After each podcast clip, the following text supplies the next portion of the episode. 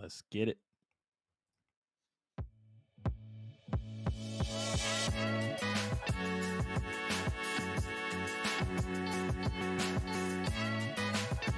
You already know what time it is. Welcome back in to the NFL with AJL, ladies and gentlemen. We are live on a Friday night. You could have been anywhere else, but you're live, tapped in with us on YouTube, Facebook, Twitter, and Twitch. Loaded episode 24 coming up. Please make sure to like the stream. Before we get into the episode today, subscribe on YouTube if you haven't yet. You already know where to catch me on all social media platforms at the NFL with AJL. If you can't find me, you're simply not looking hard enough. Made it a little easier here with that QR code that I mentioned in every episode. Scan that if you get the chance. It'll take you to every bit of social media clips, every bit of podcast platforms. Engage in any possible way on social media. Leave us a review on podcast platforms. Get in the chat tonight. Get in the comments. I want to see you guys going crazy in the live chat on the show. Hope you had a blessed Friday. Hope your week has been amazing as well. Like I mentioned, loaded episode 24 ahead of us. We're going to start with the NFC South record predictions. Also, going to talk about some rookie quarterback mini camps as well. Caught the movie Air. That's not about MJ, but about the endless pursuit of MJ. Going to give you my review on that movie as well. And Davante Adams is not happy with the Raiders, with the Jimmy G moves, and so much more in this episode. Appreciate everyone tuning in tonight, though. Like I mentioned, like the stream, subscribe on YouTube, get at us on social media. And I'm not going to waste any further time as we're going to go ahead and get into these 2023 NFC South record predictions. I got a bunch of NFL content, of course, being an NFL show on deck for you guys. The 2023 season is roughly about 100 days away, about three and a half months away. And I'm going to be going through so much content here. I want to start with division by division, and we're going to do 2023 NFC South record prediction. So I'll go ahead and get the schedule pulled up next to me, and we'll go ahead and start rattling off these record predictions here. So we're going to start with the New Orleans Saints. I'll go pick by pick, kind of dig into it overall, what they're going to do at home, on the road, what they do in the division, and just do a little breakdown of, of course, these schedules. Not going to be a intense breakdown, but I wanted to get to them, get the chance to predict everybody here on the NFL schedule. So the New Orleans Saints starting in week one against the Tennessee Titans.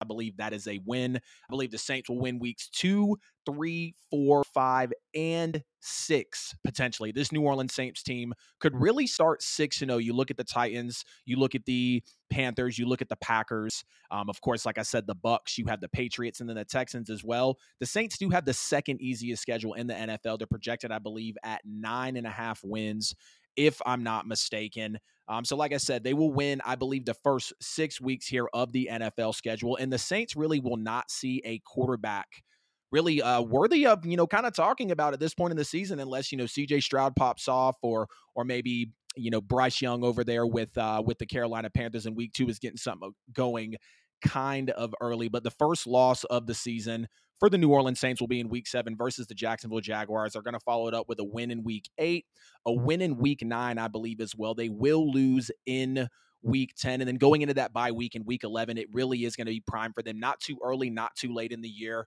They're definitely going to be able to get healthy for the back part of the year.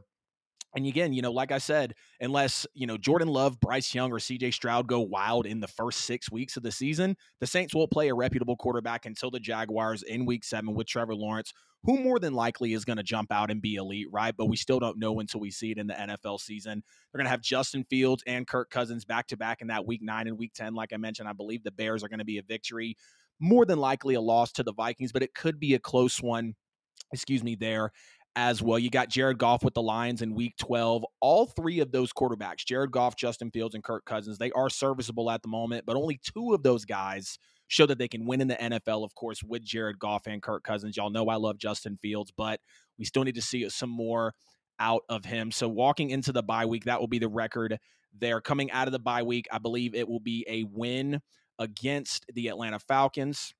I believe it'll be a loss, unfortunately, to those Detroit Lions. And if I mess up on the record predictions or what I'm going through kind of schedule by schedule, please forgive me. I'm definitely trying to get at this all angles, excuse me, at this from all angles for y'all in the episode. So, like I said, a win against Atlanta. I believe a loss to Detroit. Um, I believe also a loss to Carolina. I believe the Saints are going to go four and two in the division. They'll sweep the Bucks, but they'll split with the Falcons and split with the Panthers. I don't believe the Bucks are going to be a real threat. And the Panthers, to be honest with you, they could get it together later in the season for that second divisional game against the Saints, and, and the Saints always split with the Falcons as well. I think we're going to win a nail biter against the New York Giants. We will win against the Los Angeles Rams, and we will also win against the Tampa Bay Bucks. So the Saints will go 12 and 5 overall, 6 and 2 at home, 6 and 3 on the road. Like I mentioned, going 4 and 2 in the division. We went through the schedule as it played out. And going into the bye week, they are going to have that 8 and 2 record bye week in week 11, which is going to work out well for them. Saints only play five games against playoff teams this year, two of those against Tampa Bay. Like I mentioned, they're going to win both of those. The Giants and the Jags at home, I believe they do lose to the job, excuse me, the Jaguars. Winning a nail biter against the Giants, because I believe, excuse me, do believe Darren Waller, I do believe Daniel Jones, and I do believe Brian Daboll are, are really going to be up to something at least enough competitive this year to really make every game they're in um, maybe not one worth watching, but they will be competitive if most, if not all, the games they'll be in this NFL season. On the Vikings, we're going to be taking them on on the road. We know how that can be kryptonite for the Saints, so they're going to go three and two against playoff teams. Um, and yeah, so there you have it for the New Orleans Saints, second easiest schedule in the league, projected at nine and a half wins. I have them going twelve and five. Won't get into division predictions or, excuse me, uh, playoff brackets just yet. Just want to hit you guys with the NFC South record prediction. So y'all get in the chat, get in the comments, let me know what you think about the New Orleans Saints 2023 record prediction. And we're going to go ahead and spill right over into their rivals in the Atlanta Falcons. So Atlanta has the easiest schedule actually in the NFL this year. They're projected at eight and a half wins. And I'm actually going to be going slightly under on that when I do come out with my prediction here. I think they're going to go eight and nine overall, six and three at home, two and six on the road. So they're not going to be the strongest road team. You take a look at their schedule there. They're going to have the Lions on the road, Tampa, Tennessee, Arizona. Um, New York, Carolina, and then Chicago on the road as well. The only wins I see for the Falcons on the road is clearly going to be against Arizona. And I believe they're going to split in the division, possibly just about everywhere else. I need to go back and check, make sure I'm accurate on that. I believe that they could beat those Chicago Bears. Um, and to be honest, they'll beat Tennessee. But other than that, on the road, like I said, Arizona, Chicago Bears, Tennessee. I believe all the other road games are going to be really tough for the Atlanta Falcons. They're going to go three and three in the division, splitting with everyone. I was correct there, like I mentioned. So they're going to have one win against the Falcons, Saints, excuse me, the Saints, Bucks, and Panthers, and have losses to all those teams as well. I think they're going to be five and five going into the bye week when you take a look at the schedule here. And the NFL script writers are working their magic. Week 11 bye week, just like the New Orleans Saints. And we know that the Saints and Falcons also play in week 18 as well, which is a to be determined game, I believe, for the time. We know it's on January 7th of 2024 going to be a great game. And again, week 11 bye week for the Atlanta Falcons. They're going to be able to get healthy for the back part of the year. They're not going to be getting a bye week too early. The Falcons do only play four games against playoff teams from last year, two of those being against the Buccaneers, one of those against the Jags, which I think is a loss, another one against the Vikings, which I think is a loss as well. So they're going to go one in three in those games against playoff teams. The only win against um, in these four playoff teams they're going to be facing is the Tampa Bay Buccaneers. They are going to split with them. And then they are going to play five good to great on that scale there of quarterbacks in this season as well. Jared Goff and Trevor Lawrence in week three and week four. I think those are losses, unfortunately. You got Kirk Cousins in week nine. That's going to be a loss. Derek Carr in week 12 and week 18. They're going to split with the Saints, like I mentioned. Then you have Aaron Rodgers on the road against the New York Jets at week nine. I want to make sure that. Um, no, did I have that correct? Wait a 2nd I see Carolina. I see um, I see I see Carolina. I see Tampa and I see New Orleans. Okay, I don't know why I said Aaron Rodgers week 9. Maybe I was looking at something else. But week 13, they're going to be on the road against Aaron Rodgers.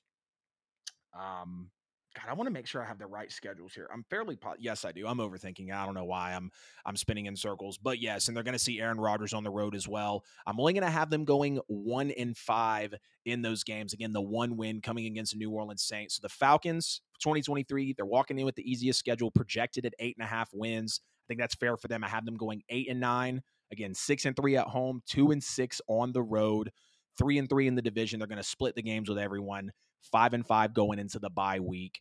Guys, let me know. Get in the comments. Tell me what you think about the Atlanta Falcons schedule prediction that I just laid out there. Now on to the Carolina Panthers. 2023 NFL schedule predictions.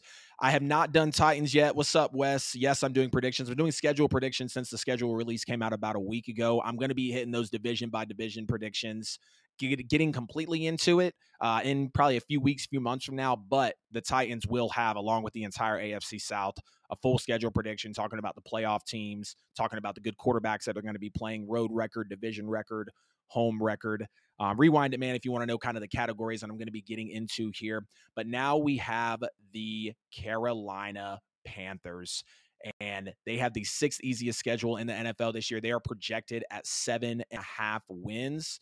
Taking a look at the schedule here to my left, I'm going to have them going seven and ten overall, six and two at home, and kind of here is the daunting stat, just like with the Falcons. I think the Carolina Panthers are going to go one and eight on the road this year. You take a look at their road games Falcons, Seattle, Detroit, Miami. They could easily lose all of those to start the season with those road games.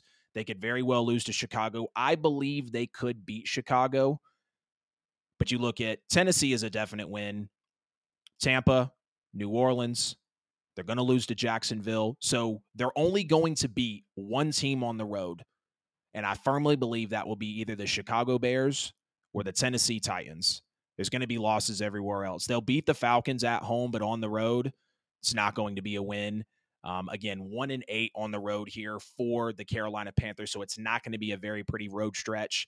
I got them going three and three in the division as well, splitting with everyone. It's going to be a rough start of one and five. You take a look at the schedule there. The first five weeks, you got the Falcons, the Saints, the Seahawks, the Vikings, the Lions, and the Miami Dolphins. So they're going to be walking into a much needed bye week in week six, the only win potentially being the Falcons there if they do get that win on the road. And like I said, they could walk in winless into this bye week in week six, maybe limping into it, not because of injuries, but just because they're really going to need to get into the bye. They're going to play seven games versus playoff teams from last year. They're going to have two, excuse me, two against Tampa. They're going to split both of those, but they, I think, I think they are going to lose to Seattle, Miami, uh, the Vikings, the Cowboys, and the Jags. So they're going to go one and six versus those seven playoff teams from last year. And they're going to play seven pretty solid quarterbacks as well Derek Carr, Geno Smith, Kirk Cousins, Goff, Tua, Dak, and Trevor Lawrence. I think they're going to lose all these games except one to the New Orleans Saints, unfortunately. They're going to go one and six here as well. So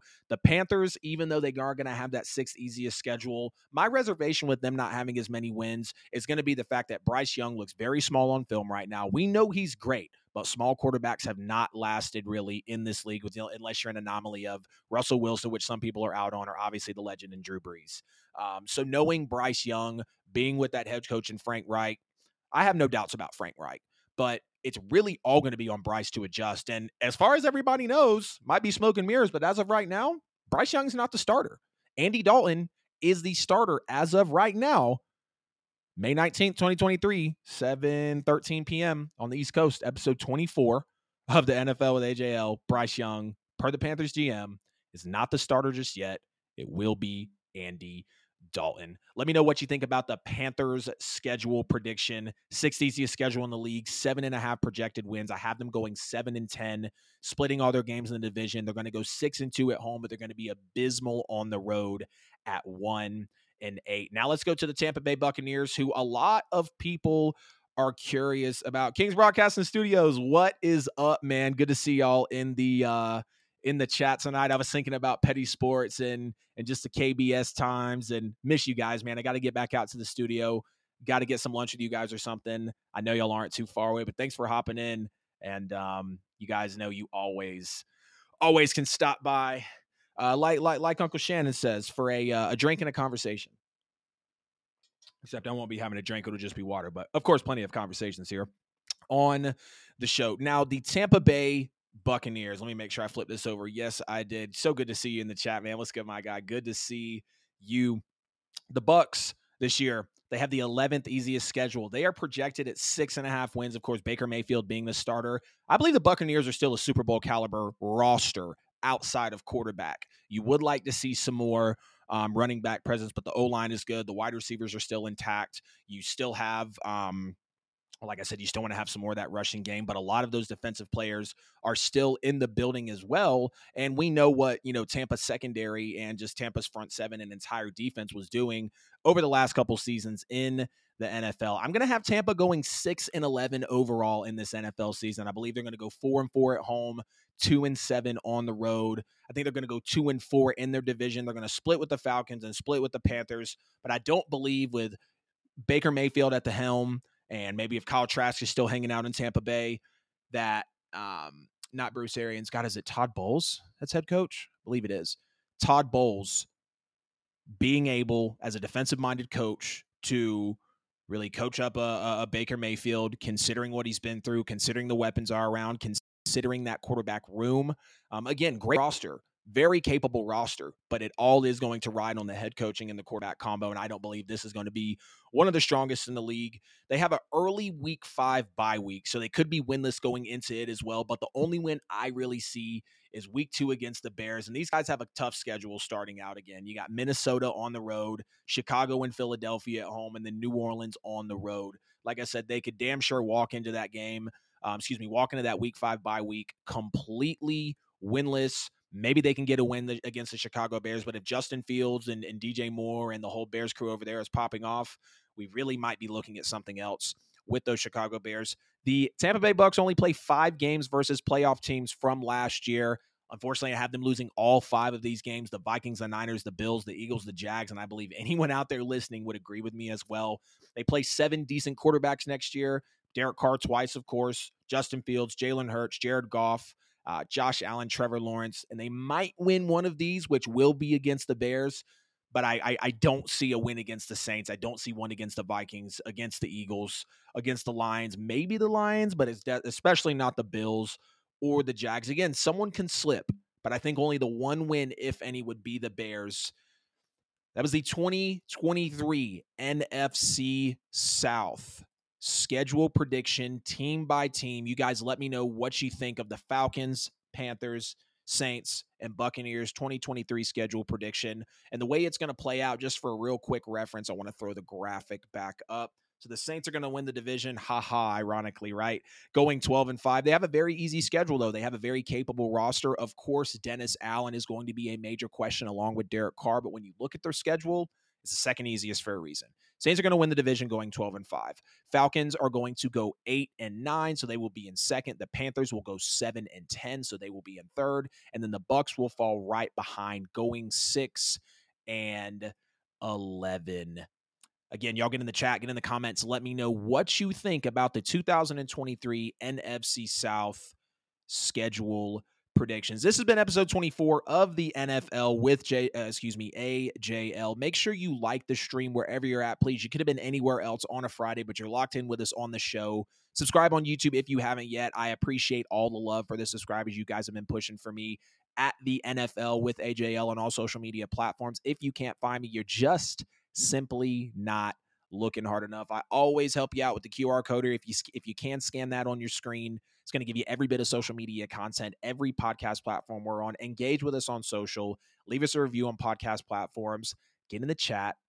Get in the comments and let me know what you're feeling on a very relaxing, happy Friday evening. And we've got an NFL All Pro superstar wide receiver that is very, very unhappy with his team. And I'm talking about Davante Adams and the Las Vegas Raiders. And reports are Davante Adams is, quote, not seeing eye to eye with the Raiders on having Jimmy Garoppolo as their quarterback and just overall their offseason moves. And before we get into his actual comments and kind of how I've deciphered them, had a little fun here, a little Davante Adams translator, if you will. Let's take a look at some of the offseason moves, the, the real ones that jump out. So we know Jimmy G signed three years, $73 million contract in free agency. Josh Jacobs was franchise tag. They signed Jakobi Meyers on a three-year deal, 11 million a year, 33 million for three years. Not amazing, not bad. We know Jakobi Meyers hasn't been much of anything in the league. Um, they drafted Tyree Wilson seventh overall. They ta- they drafted the Darren Waller replacement and Michael Mayer 35th overall. Some say he was the best tight end in the league. We know Derek Carr was released, signed by my New Orleans Saints. We know Jarrett Stidham was released, signed by the former New Orleans Saints head coach, and now at the Denver Broncos, of course, with Jarrett Stidham. We know Darren Waller was traded away. Mack Hollins was signed by the Falcons, and defensive end Clelin Ferrell was signed by the Niners as well. The ones that I know were bothering Davante is Derek Carr, Darren Waller, more than likely the replacement with Jimmy G, and maybe even the signing of Jakobi Meyers as well. Don't know if he's really going to be caught up on Tyree Wilson going seventh overall. I wasn't a fan, thought it was a major reach, would have loved to see Jalen Carter, but nonetheless, those are some offseason moves that we can keep in mind as we get through this topic here.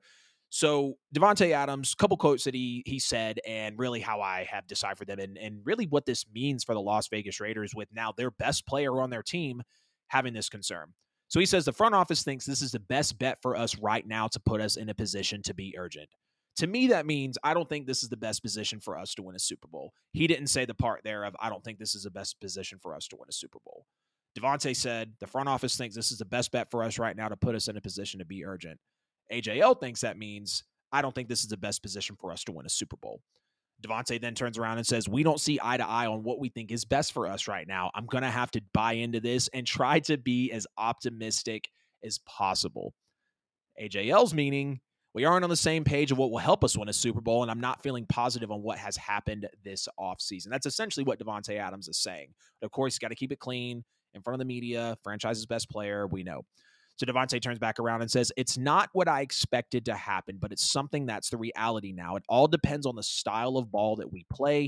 If we play a certain brand of ball, I can get Jimmy G to conform to whatever. But if we use him a certain type of way, then it's going to make it tough for us to maximize who we should be this year. To me, to AJL, that means I'm not happy about Derek Carr and Darren Waller leaving, but it is what it is. If Jimmy can carry us and ball out, we will win. If we cater to Jimmy's weaknesses, we might fail. He comes back around for the last comment here and says, My goal is to win a Super Bowl with this team, and that's why I didn't come here to just be cute with Derek, talking about his former teammate Derek Carr that just went to the Saints. It is to really try and have a shot at changing this organization. Again, AJL meaning I'm committed to Vegas, and while I'm not happy with Derek leaving, it is what it is. So, a franchise's best player is now on record saying they're unhappy. And this usually doesn't bode well. We know that Davante isn't in the position of quarterback. So we know his concerns are heard. And he even said, I know the Raiders front office. I know Josh McDaniels. I know the owners hear my concerns. As, you know, again, now looking in on it, Davante didn't say this, but fans looking in, Davante is the Raiders' best player. He got the respect for Josh Jacobs. I love Darren Waller while he was there. Had the pleasure of meeting him. And now they're both gone, and it's just you know it, it's just Davante Adams who just came off of a record year with his former teammate in Derek Carr. So I know Davante Adams is good and pissed off now with the Raiders after kind of being uncomfortable when he wanted to go to the Raiders while he was with the Packers because he wanted to go play with Derek Carr because they both went to Fresno State. So now you have your best player on record saying, I don't think this is the best position for us to win a Super Bowl. We aren't on the same page of what's going to help us win a Super Bowl. And I don't feel good about what's happened this offseason. I'm not happy about Derek Carr and Darren Waller leaving, but it is what it is. If Jimmy can carry us and ball out, we will win. But if we cater to Jimmy's weaknesses, we might fail. I'm committed to Vegas, and while I'm not happy with Derek leaving, it is what it is. That is essentially what, uh, excuse me, Davante Adams has said in this press conference, or not in this press conference, but in this, you know, in these statements that have gotten out. We saw when Jimmy G got signed, he said, if you haven't said shit to me for the last three weeks, don't talk to me. Then he comes out, says the Raiders GM is the man. So again, we know Davante's emotions are creeping through. And I think this is a start of the precedent of the Raiders going into the tank for the 2023 season. And here's why. Again, he does not like the Jimmy G signing, and he didn't see it coming, essentially. He doesn't believe the team is going to be set up for success with what's going on, and rightfully so. He's a bad head coach. As of right now, it's a bad defense and has been for the last decade. Derek Carr never had a top 20 defense in his career as a Las Vegas Raider. There's a bad front office. And there's a noisy franchise recently between the Henry Ruggs incident, between the Damon Arnette incident, between Jon Gruden resigning and suing the league, between the Raiders trying to be the Patriots and bringing in Josh McDaniel, and apparently Brian Hoyer's on the team behind Jimmy Garoppolo. It's a lot going on, and it's been a lot of noise. And again, I'll continue relate it to back to relate it back to the Denver Broncos. Everybody thought the Broncos were going to be great last year. I said rookie head coach, brand new quarterback, brand new owner, and they went 5 and 12. Now, there were a lot of factors in that, but I wasn't shocked when the Broncos were not good.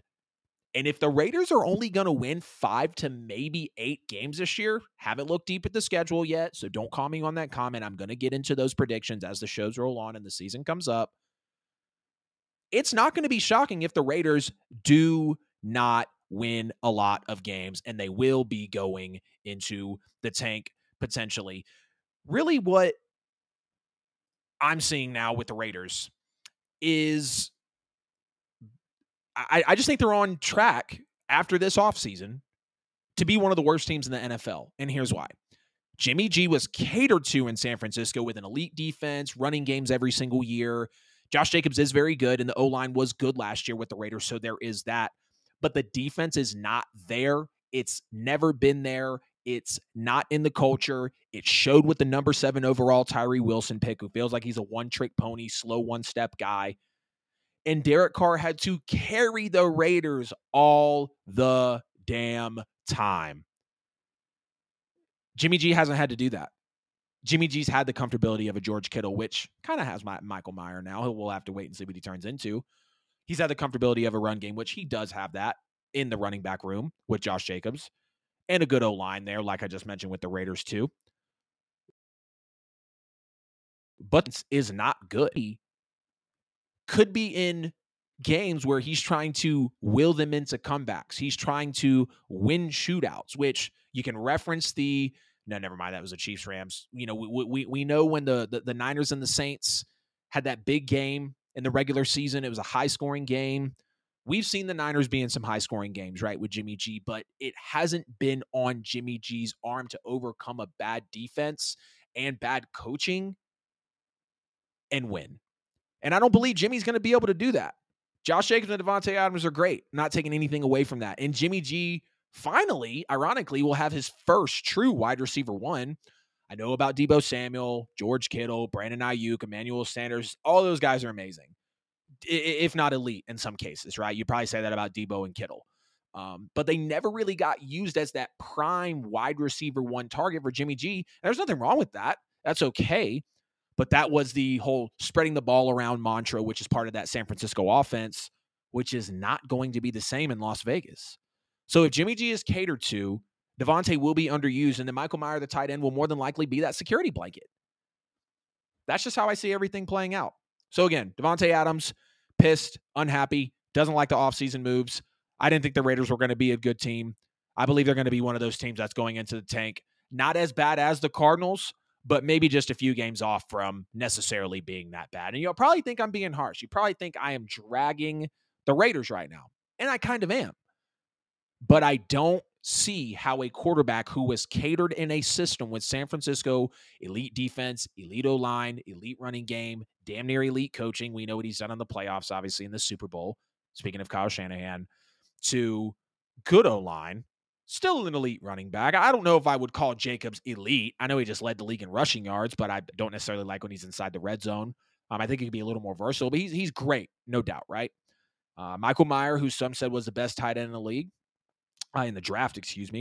And then you have Davante Adams. But Jimmy G doesn't have that huge cannon, that major arm, I feel like, to take full advantage of a Davante Adams, a guy that's really going to be routing folks up. And it's not that Deebo or George Kittle or Aiyuk or Emmanuel Sanders didn't do that, but they're not on the talent of uh, uh, Davante Adams. And I'm not saying a higher caliber receiver of talent is going to make Jimmy G not be able to rise to the occasion, but it's the defense that worries me. It's the different scheme, and it's the head coaching. But Raiders fans, please sound off. Joe Morley, hope you see this video, man. You are honestly the biggest Raiders fan I know. Raiders fans, sound off in the chat, in the comments. Let me know what you think about the Raiders kind of outlook for next year. Davante Adams, Davante Adams comments being very bold, being very, very upfront about how he feels, and um, just just really where you think this team is going to head now. Now that these comments are out, but also seeing how the offseason is playing out as well. Are you confident in what's going to be happening with these Las Vegas Raiders. Wes, I see your comment here. Titans have no idea Will Levis is doing good preseason, but you give up on Malik. Plus, with that O line, you're not doing anything no matter what quarterback you got. Yeah, that's why they took Skoronski, and some people were calling me crazy when I said that. Um, you know, Taylor Lewan was one of the best linemen in the league before he became a free agent, which is true. I know he just battled some injuries. Uh, yeah, I mean, we, we, we can get into that a little later. Will Levis, Uh, I'm actually talking about him in the rookie mini camp a little later this year. I think they know that they just didn't strike uh, really anything great with Malik Willis. Man, he was a solid QB coming in. I liked him coming out of Liberty. A lot of great, you know, hype and tape around him, but kind of just Mike Vrabel's Mike Vrabel's judgment. You do have Malik Willis and you've got Will Levis in the building. So if one doesn't work, you can switch to the other. You really have the whole preseason to experiment and kind of work around with these guys. But ladies and gentlemen, please never forget we're sponsored by Buy and Sell with AJL for all your worldwide professional real estate needs. Whether you're looking to buy a home, geez, let me get this right. I don't know. There we go. I'm so OCD. Can y'all see how much? Whether you're looking to buy a home, sell a home, or invest in real estate, buy and sell with AJL has got you covered. Make sure to get at them on social media. You see the handle there. Like I said, whether you're looking to buy a home, sell a home, or invest in real estate, make sure you drop your email in the comments or get, drop your email to them on social media. Get on their true exclusive newsletter. They know interest rates are high. They know it's also still a seller's market. They know it can be daunting for first time home buyers, but there are options for everything. And if you want to know a property's value, how fast it could potentially sell, whether it's yours, someone you know, it's that random house that's been on the corner of the road for 52 years, and you think it could be worth a million bucks. DM buy and sell with AJL on social media. Drop that address, drop your email. They'll get their AI system working for you to show a home seller or someone that's just curious everything they would need to know about that property. Like I mentioned, this is episode 24 of the NFL with AJL. Please like the stream, subscribe on YouTube, get at us on social media platforms and all podcast platforms. Now, I know I'm a little late on this one here, but thank you, Amazon Prime, for giving me Air the movie for absolutely free. Shout out to a good real estate agent friend of mine who said, Hey, this is free on Amazon Prime. I literally went in shortly after cooking dinner that evening with the lady. Shout out my baby Taylor Mobley. And we watched Air. And I wanted to give you guys my review on it. Like I said, I know I'm about a month and a half late, but let's get into what this movie really was. And I just believe if you're a sports fan, if you like a good movie, if you kind of like an underdog mentality, a great coming up story, Air was definitely for you. So let's get into the review. It's not a movie about Michael Jordan. It's about Nike's rise in the shoe market and how Sonny Vaccaro's relentless pursuit of Michael Jordan did just that to really spark how Nike's rise in the shoe market came to be. And really, after you watch this movie, it's like, how do you not leave feeling hopeful, wanting to root for your favorite people, truly knowing what self belief can do for you and the people around you? It's an A-lister movie off the bat. You got Matt Damon as Sonny Vaccaro, the one who relentlessly chases MJ for the shoe deal. He was the VP of Nike. Jason Bateman as the marketing VP of Nike, Rob Strasser or Strasser, it might be Ben Affleck as the co-founder of Nike and Phil Knight, Chris Tucker as the VP of the Jordan brand and Howard White. You got Viola Davis and Julius Tennon who crushed it as MJ's mom and dad, especially Viola Davis as the mother. I believe it was Dolores Jordan, and then uh, Julius Tennon was James Jordan. God rest his soul.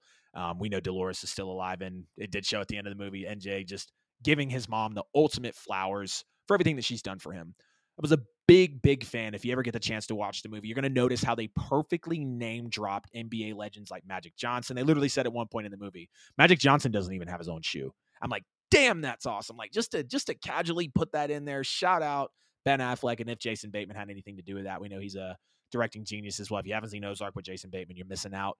They were dropping legends names like Magic Johnson, John Stockton, Hakeem, Michael Jordan, of course. And you look at one point, they're in the draft room where they're literally deciding which NBA player to go after with Nike. They're naming off many legends. And they're doubting initially that they could even land Michael Jordan due to how Converse owned over half of the basketball shoe market at 54%, I believe.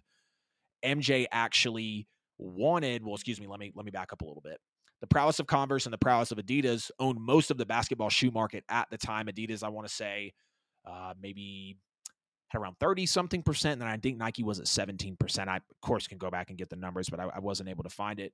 But the biggest thing was is Converse and Adidas dominated the basketball game. A lot of athletes wanted to go there. Everyone wore all stars. Everyone, you know, like the shell toes and whatnot. The, you know, you know, the, the Velcro straps on the top of the Adidas. And more than anything, MJ wanted to go to Adidas with a backup of Converse, and Nike was just running shoes at the time. So you look at great part of the movie. Sonny Vaccaro goes to Michael Jordan's home to talk with his mom, and he essentially blueprints how the meetings with Converse and Adidas would go from what they'd say, how they wouldn't put uh, MJ in the spotlight, and but really in the mix of all the other big NBA stars like the Larry Birds and the other players that were drafted, you know, at that time before MJ. But just the way that Kenny Vaccaro, excuse me, Kenny Vaccaro. Oh, I'm thinking of a former Saints uh, uh, safety. I don't even know if he's still in the league. Sonny Vaccaro.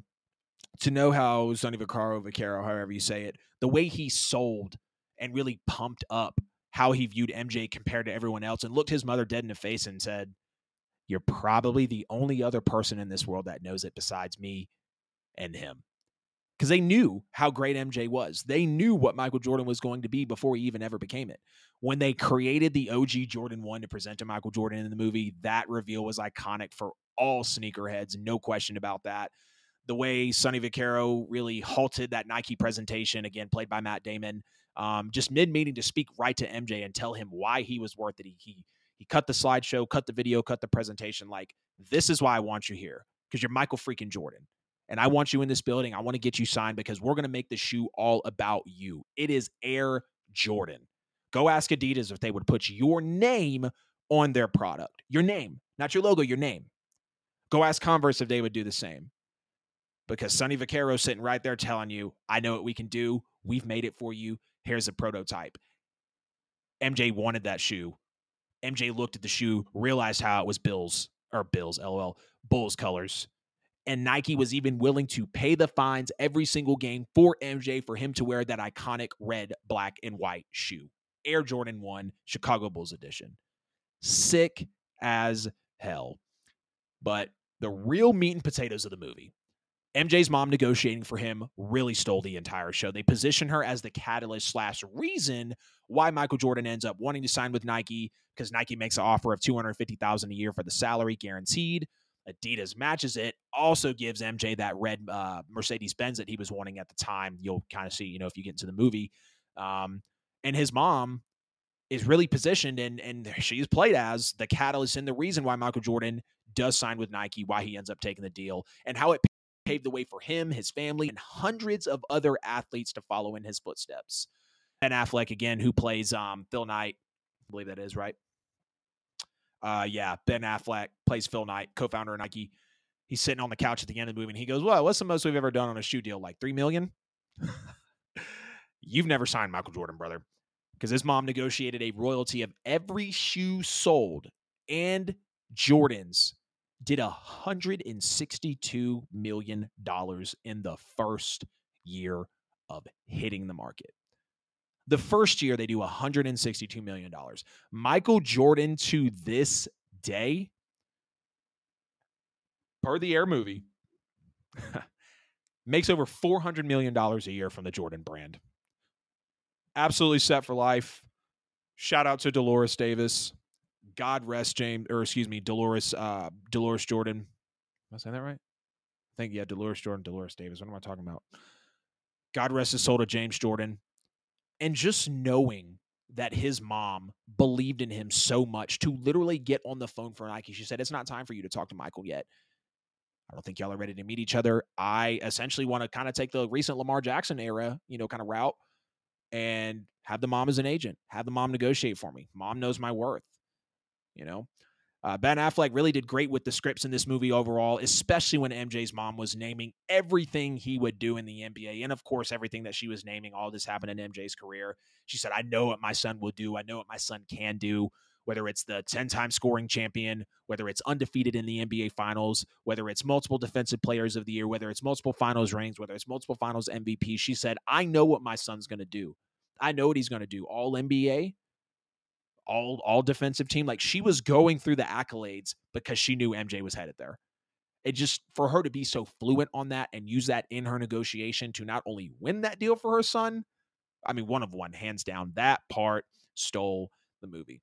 So at the end of everything, Air is a fantastic movie. Again, not about Michael Jordan, but about the relentless pursuit that Nike put on, really that Sonny Vaccaro, Vaccaro, however, again, put on to go chase MJ. So don't come to this movie looking for the story or the rise of Michael Jordan. It's about the people who relentlessly pursued him and changed his life, the shoe market, athlete awareness, and and really compensation forever. Great vibes, great um, you know, just great scripts, great setting, great plot. Uh, I mean, great actors, great energy. You couldn't ask for really much better in an amazing sports movie surrounding a certain aspect of Michael Jordan that changed his life, but really the sports world forever. And speaking of changing the sports world forever, one of my favorite shows, and maybe one of your favorite shows as well, is going to a major, major casting network. I don't know if you guys heard, but the Pat McAfee show is going to ESPN. Falcons number one, rise up. Drew, I don't know about that, my man. I respect the comment. They're not number one though. Rising up, my dude. The number one Chiefs, or excuse me, the number one team in the league is going to be the Chiefs, man. But if you're a fan, you know I totally respect it. So the Pat McAfee show has now went to ESPN. He said the biggest news in the history of that program, as he says, in the history of that company was coming. I have a lot of respect for what Pat McAfee's done with his platform, retiring in 2016, having the Thunderdome in Indianapolis. Everything he's done from the relationship with Aaron Rodgers to getting Chris Ballard on the show. I mean, truly great. So Pat McAfee show is now headed to ESPN. His two years into the four-year FanDuel deal that he just signed not long ago for four years, 120 million.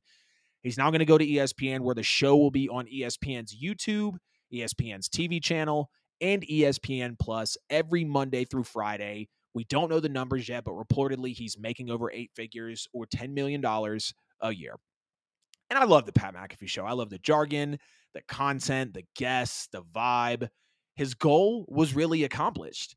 He wanted to veer away from mainstream sports media and debates, which caused division in his eyes. It gave a negative vibe. You know, he even said, there might not ever be any debaters out there, you know, like Stephen A. Smith and, and Skip Bayless, but what people tried to branch off of from that, I felt like naturally just brought division. And there are healthy debates, but there should also just be positive discussions about sports. And you might not like how vulgar he can be, you might not like how he cusses, but his energy is undeniable. And he has truly built a community on YouTube explicitly and then post produced on other platforms and has become so successful. Yes, he's a former player. Yes, he has AJ Hawk on there, who's a former player. Yes, he has Adam Pac Man Jones on there, who's a former player. We know that. He's got connections. He's using them, and we shouldn't hate. We should absolutely have faith in Pat McAfee as he's really asking us to. Because when I first heard it, I was like, damn, Pat McAfee, real edgy show, respectful, just edgy. Um, you know, ESPN going through all these layoffs. They just laid off 7,000 jobs between ESPN and Disney because, you know, obviously they're the same company. Um, Disney's very family friendly. They are just very G rated. And again, Pat McAfee show is very respectful, but it's not G rated. It's it, it's it's kind of like dudes in the room with you know just just locker room talk, but it's not nasty. They're just cutting up again, just jargon, vibes, good energy, but it's all about sports, and that's what Pat McAfee has built. And again, when he first goes to ESPN, I'm just like, this doesn't align you know, and even Kirk Herbstreit is on the show saying everyone thinks they're going to take your show and they're just going to put it in this box. Pat McAfee, all the crew agreed. And they're like, but look, that's not going to happen.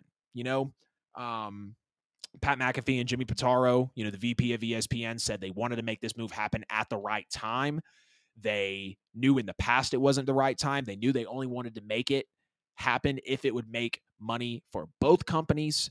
And Pat McAfee has told us that nothing is going to change on the show besides how much he swears, because clearly now he's going to be on ESPN and all major, uh, well, not all major networks, but on ESPN, which is on, like he literally says, every TV channel in America. But we need to give Pat some faith. We really do. Because everything, you know, everyone's assuming that this is going to get screwed up due to ESPN and Disney and not necessarily Pat McAfee. And if we remember, within the last few years recently, ESPN was literally banning players from going on to Pat McAfee show. They were literally banning them from going on a PMS live. They just didn't want to have it. They, they they were not about it. They didn't want it happening at all. Now, again, ESPN and Disney just laid off 7,000 people as they make this move. Jimmy Pitaro, ESPN's VP, had a lot of conversations with Pat McAfee. He can tell that he's on it. He can tell that Jimmy Pitaro is serious about this. He is excited about it. Pat McAfee is impressed. He knows it had to be the right timing. And everyone's going to think, oh, he's so big. Now he's finally gotten to this point. He's going to sell out.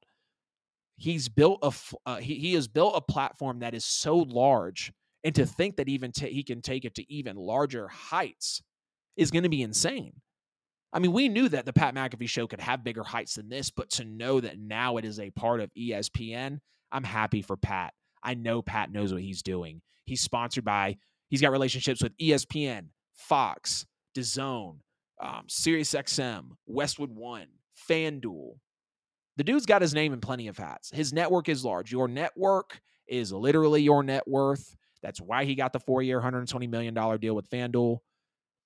That's why he's probably going to get the same deal. If, if knowing ESPN, they'll make it better just to really, really, you know, drive it home for him.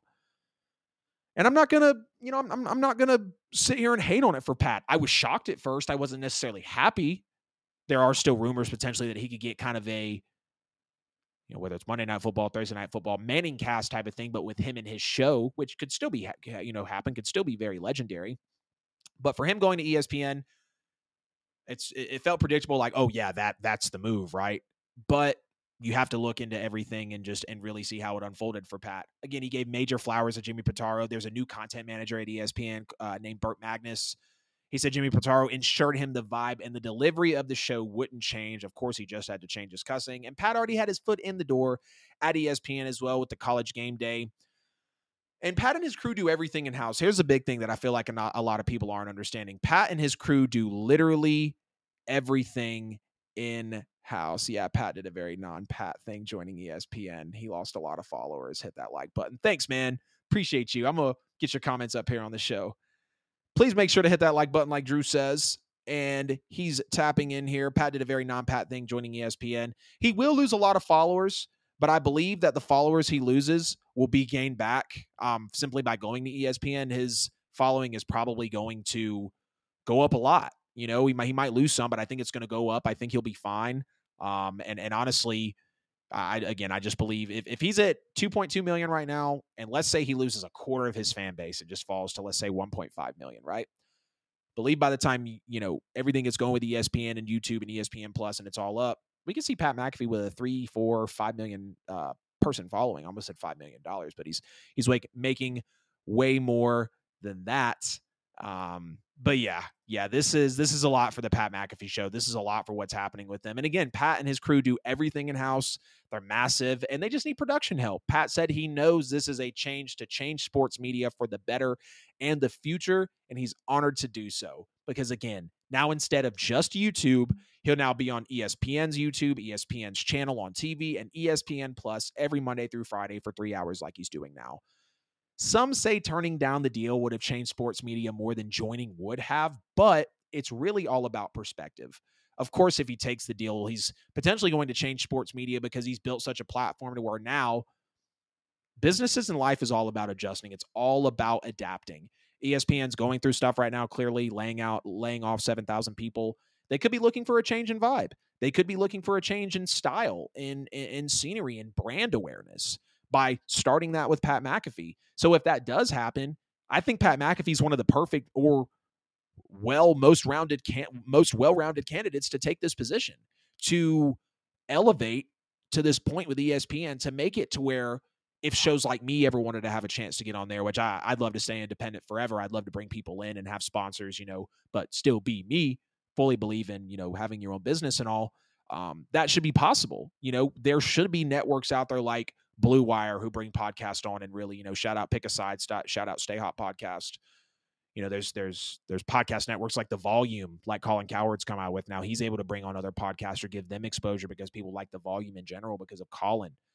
So it's just going to be a lot of growth for Pat McAfee. And of course, you could say, oh, he would have done more good if he would have turned it down. Why? Just because it's ESPN? I mean, if you turn down any big company, I think that's going to show anything. I just think a lot of feelings are tied up inside ESPN, what they used to be or what they maybe are now. Um, and, and, and people just aren't having it. But I'm happy for Pat McAfee. I trust him. He has clearly built a platform the way he has. He's gotten the relationships and the networking and the connections the way he has. He's making the money for a reason because he knows how to do it. And I think he's going to do great things at ESPN. I'm happy for you, Pat. My biggest dreams is for you to only hopefully think about thinking about seeing this video, but just know you got a big fan out there, bro. I love your vibe. I love your jargon. I, I love everything you do on the show, man. And it keeps people like me going. It keeps people that do shows every day. Let us take us our, ourselves a little less seriously. And I'm rooting for you, man. I'm still right here in the fan base.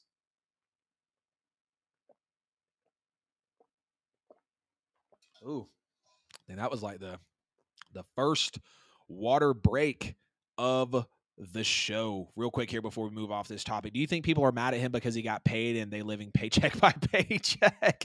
That's very possible, man. People always say in life, people will treat you as a re- the way people treat others is a reflection of how they feel about themselves. And I firmly believe, again, if Pat goes to FS1, I think he's got a lot more fans. I think he's got not even a lot more fans, but I think he's got a lot more positive feedback.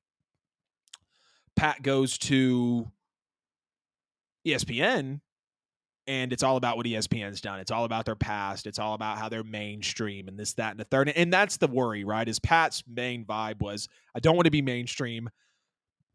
I want to turn away from the Stephen A. Smith, you know, Skip Bayless type of debates. And I just want to bring literally happy, positive, uplifting conversations about sports. We can still debate. We can still have fun. We can still cut up. Let's just be respectful. And let's not debate heavily to drive a division between people. But that Drew, that is very possible, man. Some people just don't like seeing others do well, don't like seeing others uh, elevate, and unfortunately, those are just people that you do have to get out of your life. This has been episode 24 of the NFL with AJL. We're not going anywhere just yet. Please make sure to like that stream, like the video wherever you're watching, subscribe on YouTube, follow us on all social media platforms, however you can engage, DMs, comments, shares uh, following. I'm there for you guys at the NFL with AJL on all social media platforms. As always, I give you the QR code here. If you can scan that on your screen, it'll take you to every bit of our content. Please leave us a review on podcast platforms available wherever you get your podcast. And before we roll out of the show tonight, we're going to get some rookie quarterback minicamp updates. Kind of a light topic here. I've just been seeing some reports and videos and pictures and statements leaked about certain things. So I went and caught a couple little minutes of each mini camp that they've leaked so far from the team accounts and on YouTube and social media and just compiled a little update here for us. So apparently AR15 aka Anthony Richardson who will now wear number 5, so we'll call him AR5 is quote dominating Colts rookie camp and he's not as raw as analysts said he was. Now, when I went and looked at Anthony Richardson and what he's been doing in the Colts mini camp, he does look solid. I will say he looks very solid. The arm always looked good. The footwork always looked well, not always looked good. I remember the footwork was a little concern of mine at the combine, and just we know his accuracy was 45 out of 45 for FBS quarterbacks, and the footwork hasn't been great really up until this point, and it's improving. And Anthony Richardson is going to improve and going to get through things as as time goes on but it was good to see him taking those snaps at minicamp. It was good to see him getting those reps. It's nice to hear the team believing in him so much with Chris Ballard. And right, it's it's kind of like what else are they supposed to do, right? But knowing that Anthony Richardson was taken with that fourth overall pick, it is going to be an interesting system for him. He was viewed as very raw coming into the draft, but now that he's taking these snaps, now that he's moving around, now that he's just on film and on photo now in these mini camp drills. We're going to watch him go into preseason. I'm happy for him. Look, I don't want Anthony Richardson to be Trey Lance 2.0 or to turn out like Marcus Russell or Zach Wilson. I don't believe he's got that trajectory at all. But in order Anthony Richardson to get, he is going to have to play. He is going to have to perform. He is going to have to put up his numbers and just ultimately show us what he's able to do. I would love for him to be the next Josh Allen, Cam Newton, Mike Vick, Lamar Jackson, all in one hybrid, right? That'd be great. But he's got to prove it. He's got to show it. And I do love again the Shane Steichen connection with Anthony Richardson. He he he builds up Jalen Hurts. He's built up Justin Herbert in the past. Built up some great names, and I believe that Anthony Richardson, of course, with the right toolage and coaching, could 100% be that guy. Now, unfortunately, we've got Bryce Young looking like damn Hornswoggle taking snaps in his first uh, you know, rookie minicamp moments. If you don't know who Hornswoggle is, make sure you go. Just Google that. Horn S W O G G L E. You'll make sure to laugh about that. But Bryce Young, he just looks tiny. And yes, Hornswoggle is going to be smaller. That's why I mentioned that. He takes the snaps behind his linemen. They're huge. Compared to him. They are so tall. Like, is he going to see in between their shoulder pads? Is he going to see in between the helmets? You know, I mean, you can see his his offensive linemen have at least three to four inches in height on him, and he's under center. And I said it on the last show. I would have been pissed if I was the Panthers, or if I was Bryce Young. Maybe not if I was Bryce Young, but it's like, ooh, Bryce Young's first snap as a Panther. He's moving at 20% speed. He looks little. He looks so tiny. He's doing a fake end around, you know, uh, end around fake handoff and just kind of rolling to the right and, you know, tossing the football. It wasn't a good look. It made him look small. It wasn't a whole lot of speed. That should not have been dubbed as his first snap as a Carolina Panther. And realistically, I'm just worried for Bryce Young because he looked small at Alabama. We know how small he was.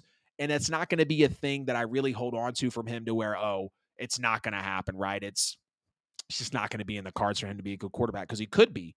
But we've seen what's up with Kyler Murray. We've seen smaller quarterbacks get injured. Bryce Young has dealt with this before. We've seen it another Alabama quarterback in Tua. So I mean, we've we've seen how being a smaller quarterback can't really pan out well for you. And you thought he looked small at Alabama? Go look up Panthers day one rookie minicamp highlights, and you'll see mm-hmm. Bryce Young out there. He looks like a fifth grader. I don't know how he's going to be able to see over his O line. Probably going to be a lot of shotgun. Probably going to be a lot of bootlegs and rolling out because it's going to have to be. Okay, like it's it's literally going to have to be that because of how small he is. I'm a major fan. I want Bryce Young to be successful. I really do. But with him looking like this in rookie quarterback minicamp or rookie minicamp as a QB, definitely makes me nervous. Now, one guy who's getting my attention in minicamp is going to be Will Levis, looking absolutely sharp, very technical at Titans camp. He's rolling out to the right. He's channeling a little bit of Josh Allen. If you've seen the one where he drops back goes over one way, kind of rolls around to the right, and then makes a nice flick of the wrist throw down the field, maybe about 30, 35 yards. Looked really great. Very, very efficient.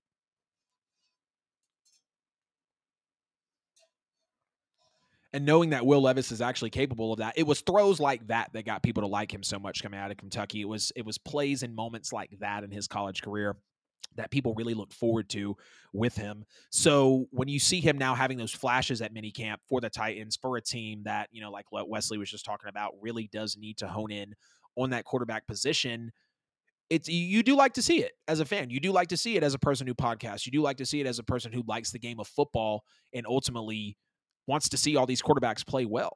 You know, I know Will Levis was second, you know, uh, second round pick, you know, second pick on the second day. I think pick number 33 um, but nonetheless, you know him him making that Josh Allen type of throw, him looking so tar- him looking so sharp, him looking so technical in the rookie mini camp is definitely very impressive, and and it's something that I like to see. It's something that I definitely like to see because I wasn't big on Will Levis. The arm looked lazy, the footwork looked lazy, the follow through looked lazy, and maybe he just wasn't tapped in for the combine. Maybe he was just trying to fool people. I don't know. I don't think the combine necessarily helped him out, but I don't see the lazy arm. I don't see the lazy footwork. I don't see the lazy release. I was actually impressed by how he was able to move around and really release on the run um, as they were getting that footage. Drew says Bryce Young is accurate, but not sure how well he'll be in the NFL. Think he, we will know by year two. Yeah, absolutely, because he's gonna have to vary. He's gonna have to adjust big time, man, with how the, um, you know, he's he's gonna have to adjust big time with how damn, losing my train of thought. Uh, with, with how the linemen are, he's going to have to adjust being in the NFL with guys being at a bigger speed, uh, a, a bigger, you know, bigger weight, bigger height, more speed. He just he looks tiny. He needs to put on weight. And there were rumors, or not rumors, there were reports that he was smaller than Kyler. There were reports that he was tiny. But Kyler, stocky. Kyler's got some muscle on him, not Bryce Young. Bryce Young looks tiny. He needs to hit the weight room. He needs to work out. And again, I'm not I'm not hating on Bryce at all. Not hating on Bryce whatsoever. He was clearly the number one overall pick. I'm sitting here in a chair podcasting. But for Bryce to be so small, it does concern me. Talked about how sharp Will Levis look. No activity from Hendon Hooker. And before we get out of here, just a little bit on CJ Stroud. CJ Stroud looking real crisp, real technical as well. I really appreciate everything that I'm seeing from him in rookie minicamp, honestly. And um, you know, it just it, it makes you happy to know that he was taken so early to know that he was, um, you know, just going to be in that position really for the Texans at the second pick to provide up front, to really be that Ohio State quarterback, to try to break that curse of that Ohio State quarterback. I'm a big, big fan of CJ Stroud. He was my favorite quarterback coming into the draft, and he really put me on notice when he played the way he did against my Georgia Bulldogs. So, you know, again, for CJ Stroud to look this good, this good in minicamp, it's not surprising. Um, I love to see it. It's great. And, you know, the Texans might not win a lot of games next year, but to know that CJ Stroud, Will Levis, and Anthony Richardson are all looking great in minicamp, and we know that Bryce Young is looking a little small. It's just a little again, I, I, I'm I'm pulling kind of a lot out of nothing, maybe something out of nothing. But when we get the looks at these quarterbacks, when we know how they lead franchises, when we know what they're going to be called on to do, it calls for conversation. It definitely does. It calls for conversation, and you just want to be able to to give that feedback on there. But get in the comments. Let me know what you think about rookie quarterbacks, rookie players so far in NFL minicamp. What are you liking? What are you not liking? Should I get more in? to that. I heavily appreciate everyone for tuning in to episode 24. Let's get out of here.